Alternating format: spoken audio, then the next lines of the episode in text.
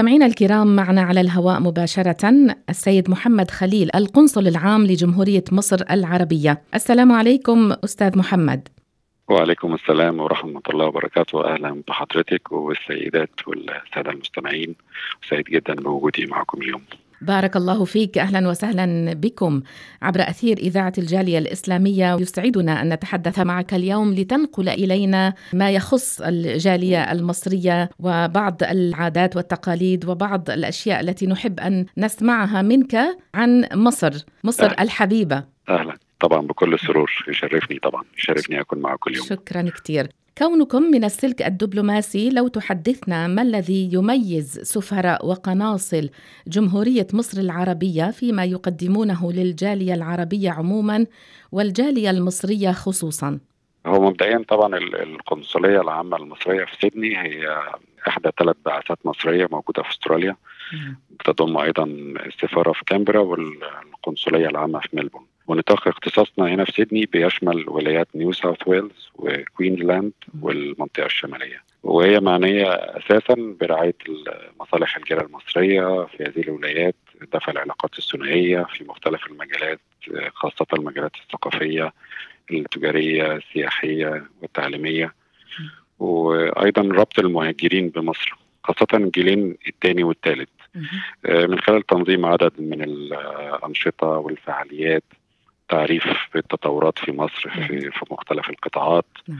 وحركة التنمية لتشحيت البلاد. نعم. وبنشجعهم على الارتباط بقضايا الوطن. نعم. من جانب آخر طبعا التواصل الدائم للتعرف على مبادراتهم في مختلف المجالات. والحقيقة الجالية هنا بتلعب دور نشط وفعال في إثراء التعددية الثقافية اللي بتميز أستراليا. بالجاليات العربية طبعا بتجمعنا روابط مشتركة وأعياد ومناسبات. وبنشارك في أنشطتهم خاصة نعم. الثقافية. وعندي أمل نحن ننظم يوم ثقافي يعكس ثقافات مختلف دول المنطقة للتعريف بالتاريخ والتراث والعادات والتقاليد. نعم.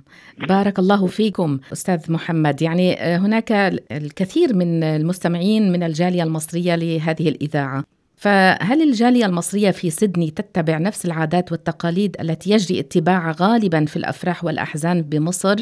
وهل السلك الدبلوماسي المصري يشارك الجالية في أفراحها وأتراحها؟ طبعا الجالية المصرية هنا تعتبر امتداد لمصر في أستراليا أيوة. بيحافظوا على العادات والتقاليد نعم. بيمثلوا مصر بالشكل الأمثل وبيلعبوا دور في تنمية أستراليا كل واحد حسب تخصصه بيحتفلوا بالأعياد بنفس العادات في مصر القنصلية طبعا بتشاركهم الأفراح والأحزان نعم. بنقوم باللازم إذا ما تطلب الأمر يعني بعض الإجراءات من الناحية الإجرائية أيوة.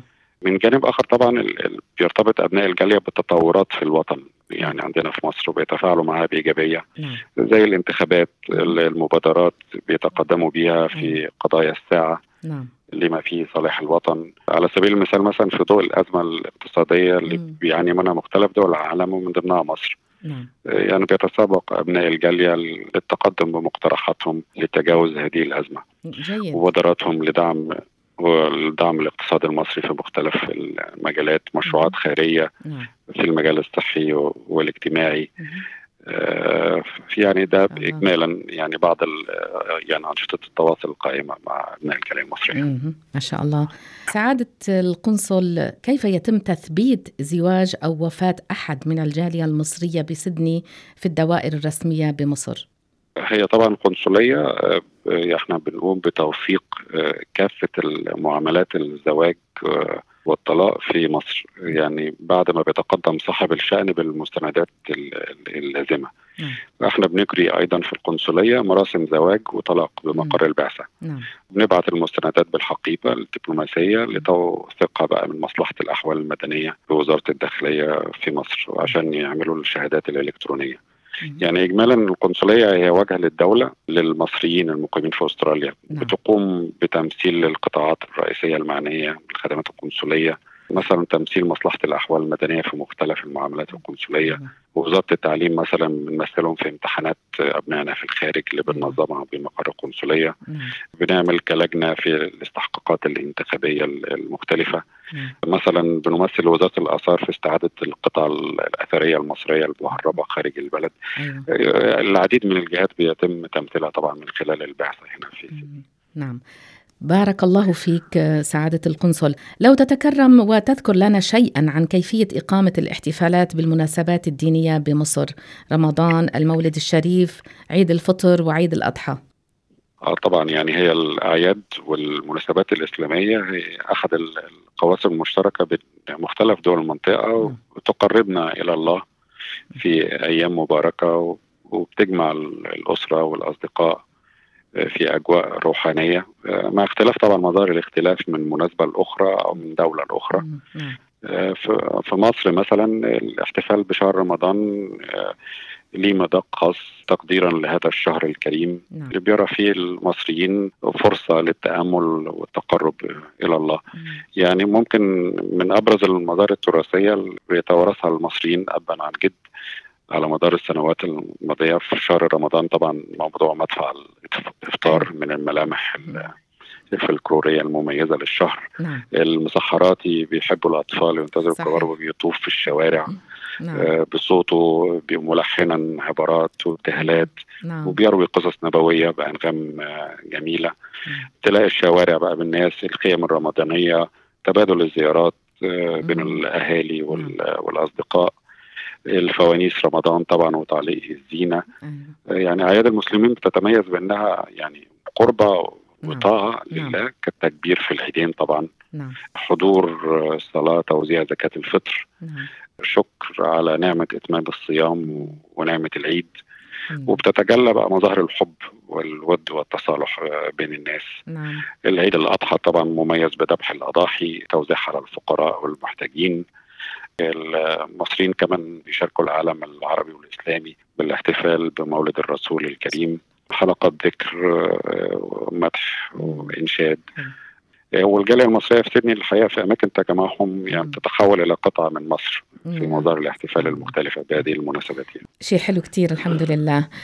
سعادة لله. القنصل الأستاذ محمد لو تحدثنا عن عراقة الأزهر ومنزلته بين المصريين خصوصا والعالم عموما. هو الأزهر الشريف طبعا مكانته يعني تكاد تصل إلى حد التقديس في قلوب وعقول المسلمين في شتى بقاع العالم. يعني لأنه بيمثل قلعه قلعة للدفاع عن الإسلام بمفهومه الصحيح المعتدل والبعيد عن التعصب والتشدد. وهي تعتبر مؤسسة علمية إسلامية. وممثل الشرع للفكر والفقه. نعم. هو أيضا منارة للعلم في العالم كله ورمز للوطنية والوسطية السنية. من الحياة التاريخية طبعا محمد علي يعني احد حكام مصر كان ارسل بعثات إلى أوروبا للوقوف على مقاومات النهضة عندهم. وكان الأزهريون من يعني من ضمن الناس اللي تم ايفادهم إلى أوروبا. وفي أيضا علماء طبعا يعني كتير بس يعني الازهر هو احد أهم مؤسسات الدولة واحد عناصر القوة الناعمة. والمادة طبعا من الدستور المصري الحقيقة بينص يعني ممكن بينص على إن الأزهر الشريف هو هيئة إسلامية علمية مستقلة. نعم. يختص دون غيره بالقيام على كل شؤونه وهو المرجع الأساسي في العلوم الدينية والشؤون الإسلامية. ويتولى مسؤولية الدعوة ونشر العلوم الدين واللغة العربية في مصر والعالم. ما شاء الله. بالنسبة لأشهر المقامات والأضرحة في مصر سعادة القنصل هي طبعا هو طبعا في يعني مقامات آل البيت واضرحه أولياء الله الصالحين منتشرة في مصر نعم. يعني في مثلا مقام سيدنا الحسين من أشهر المقامات نعم. الموجوده دي موجودة في القاهرة القديمة والحي اللي موجود فيه تم تسميته على اسم اسمه نعم. حي الحسين نعم. في مسجد السيدة زينب يعني أشهر المساجد الموجودة في مصر نعم. ينسب إلى السيدة زينب طبعا بنت علي بن أبي طالب نعم. والحي اللي هي فيه برضه اسمه حي السيدة زينب والمريدين طبعا بيقصدون هذه الاضرحه لطلب البركة مشاركه في موالد إحياء ذكرى صاحب المقام. بيسمعوا عن الكرامات والبركات بتاعتهم وبتبقى وسيلة للتقرب إلى الله والدعوة لقضاء الحاجات. آه وهي جزء من التراث المصري يعني نعم. بيقصدها طبعا مواطني عدد من دول المنطقة في إطار السياحة الدينية. يعني ما شاء الله هنيئا لكم يعني كمان مقام الإمام الشافعي والسيدة نفيسة والبدوي والدسوقي. أيوه. كلهم يعني أيوه بالظبط بالظبط أيوة. يعني يعني معلومات حضرتك برضو يعني جميلة جدا. بارك الله فيك. كيف بتصف العلاقة بين القنصلية المصرية وأبناء الجالية في سيدني؟ يعني هي الجالية هنا تعتبر حقيقة مصدر فخر لمصر. آه، هم اندمجوا في المجتمع الأسترالي مع الحفاظ على العادات والتقاليد بتاعتنا. نعم. وفي عدد من جمعيات الصداقة اللي بتلعب دور فعال في تنمية العلاقات الثنائية. نعم. وإحنا بنسعى كقنصلية لربط ربط أبناء الجالية بمصر. بننظم رحلات مثلا للجيلين الثاني والثالث للتعرف على الجذور والوقوف مثلا على التطورات وحركة التنمية. بنعمل لقاءات كل فترة آه مع جمعيات الصداقة. يعني بنناقش أوضاع الوطن بنشارك في مناسبات الجالية مثلا تكريم الطلبة المتفوقين في الثانوية العامة. السيدات المصريات الناجحات برضو يعني بيتم تنظيم برضو مناسبات بيتم تكريمهم فيها. ما شاء الله. آه، وبيشاركوا هم كمان في الاستحقاقات الانتخابية بشكل فعال. كان عندنا برضو عملة قمنا ببعثة قنصلية لكوينزلاند شهر نوفمبر عشان نعمل معاملات قنصلية للمصريين أيوة. المقيمين هناك. بيبقى صعب إن هم يجوا هنا. ففي عدد من الأنشطة وفي تواصل دائم يعني مع أبناء الجالية بارك الله فيك سعادة القنصل محمد خليل. قبل الختام من ومن خلال هذا المنبر إن أردت أن توجه كلمة للمستمعين الكرام عامة مستمعي إذاعة الجالية الإسلامية وللجالية المصرية خاصة. طبعا أنا حابب يعني في نهاية اللقاء أنا أشيد بعلاقات التعاون يعني القائمة مع دار الفتوى. بقيادة الشيخ سليم علوان ومشاركاته الفعالة والنشطة في عدد من المؤتمرات في مصر وفي مناقشات الحقيقة قائمة يعني يعني حول سبل تعزيز التعاون مع الأزهر الشريف نعم.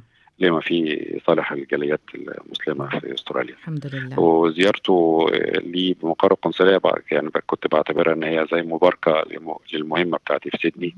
وأنا تشرفت أيضا بزيارة مقر دار الفتوى. والتعرف يعني الدور الهام والفعال لدار الفتوى في المجتمع الأسترالي. وإن شاء الله يعني نتطلع لدوام التواصل والتعاون إن شاء الله. بين الجانبين عشان نترجم يعني اللي تم الاتفاق عليه على أرض الواقع. نعم. الجالية المصرية طبعا إحنا هنا موجودين علشان خاطركم وتحت أمركم في أي شيء. تواصل قائم وبشكل دائم معهم وتحت أمرهم في أي شيء. بارك الله فيكم. وأشكر حضراتكم والمستمعين الكرام على دي يعني تحت الفرصة لي. لعرض بعض أنشطة البعثة والقنصلية هنا والأنشطة عدد من الأنشطة الأخرى المتطلعة للقيام بها في الفترة المقبلة إن شاء الله. إن شاء الله. نشكركم سعادة القنصل لتلبيتكم دعوة إذاعة الجالية الإسلامية للحديث عن جمهورية مصر العربية حيث تعرفنا على معلومات جميلة. جدا ومهمة تتعلق بالجالية المصرية. هنا تتعلق بالقنصلية وما هي المهام التي تقوم بها وربط الجالية المصرية ببلدهم مصر الحبيبة. نجدد الشكر لكم سعادة القنصل محمد خليل على هذا اللقاء. شكرا لحضرتك ولإذاعة الجالية الإسلامية على إتاحة الفرصة لي أن أكون معكم اليوم. شكرا جزيلا. شكرا لك.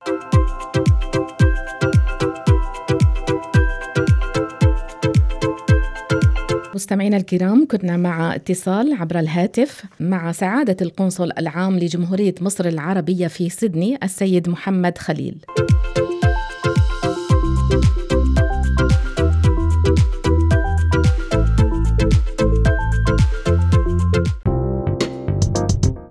قدم لكم هذا البرنامج برعاية مؤسسة البث المجتمعي cbf.com.au